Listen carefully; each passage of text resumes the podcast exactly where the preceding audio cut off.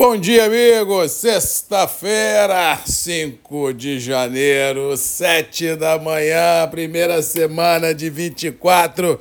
Foi embora, o ano já correndo, meu Deus. Daqui a pouco a gente fecha o olho, já é carnaval outra vez, daqui mais 30 dias. Mas ainda temos um janeirão todo pela frente. E bem ou mal, ao que parece, as tudo indica que irá se confirmar um, um janeirão chuvoso em grande parte do cinturão produtivo ah, do sudeste do Brasil, centro-oeste, Mato Piba, parte do norte da região sul também tem sido contemplada com chuvas, ou seja, essas acas, né, que é a zona de convergência do Atlântico Sul chegou chegando, trazendo muita chuva em alguns municípios e alguns estados de forma muito volumosa.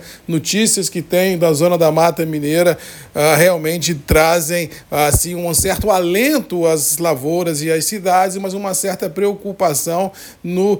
no prosseguimento dessas chuvas, da forma que elas estão caindo, porque daqui a pouco começa, como diz o outro, a passar da conta e trazer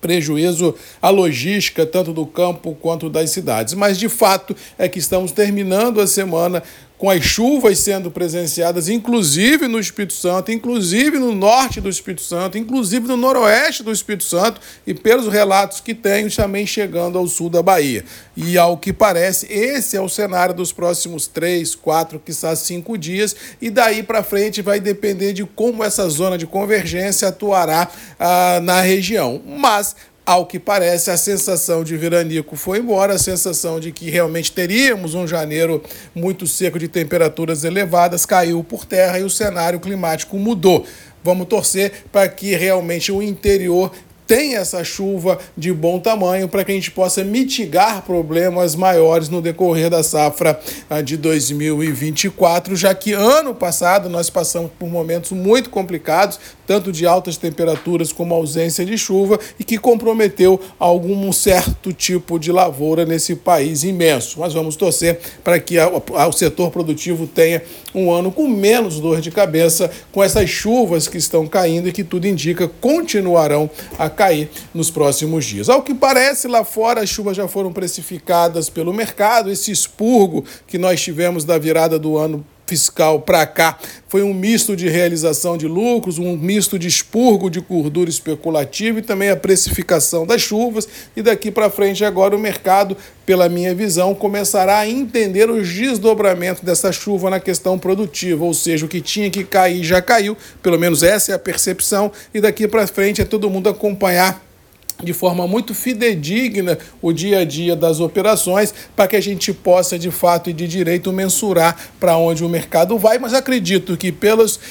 pelo, pelo que nós vivemos em 2023 e pelos problemas que ainda existem em algumas origens produtoras, principalmente do robusta, que Vietnã e Indonésia, é possível que o mercado encontre sustentação tanto em Nova York quanto Londres e assim um processo de lateralização muito grande dos preços tanto interno quanto a nível internacional, ah, fiquem evidentes. Mas valendo aquela máxima que disse que ontem, a semana muito lenta, grandes operadores só devem retornar às mesas de operações na segunda-feira, e isso vai fazer com que a gente possa ter, de segunda-feira em diante, acredito eu, o retorno das empresas de fato e de direito ao mercado, e assim a gente sentir a temperatura, como diz o outro, da água de forma fidedigna, para a gente entender para onde o mercado vai. Mas continuo de opinião que o mercado está em linha, está precificado, não vislumbro grandes derrocadas nem em Nova York nem em Londres no mercado interno, porque isso já ocorreu, e daqui para frente é acompanhar o cenário climático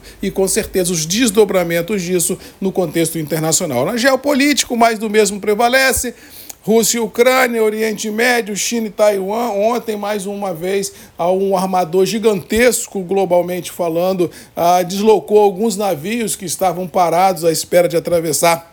o canal de Suez, retornaram com esses navios é, porta-contêineres para correr por trás ali, correr no continente africano para chegar a portos consumidores, ou seja, a gente vai ter um prolongamento desse estresse logístico com encarecimento ah, de alguns fretes e, por tabela, aquelas empresas que trabalham ou trabalhavam ainda do just in time, da mão para a boca, podem sofrer um pouco um desgaste em função disso, porque além desse problema do canal de Suez, ainda temos um problema no canal do Panamá, lá problema climático, que tem também dificultado a fluidez da travessia no canal do Panamá, ou seja, a questão logística ainda assombra e tira o sono de tudo e todos. Mas é assim, semana passou, chuva na região produtora, mercado precificado em linha, gorduras especulativas já foram expurgadas do mercado e preços internos do café, tanto Conilon quanto Parábica, mais ou menos buscando uma consolidação dentro desse atual espaço de trabalho, com detalhe com liquidez muito curta,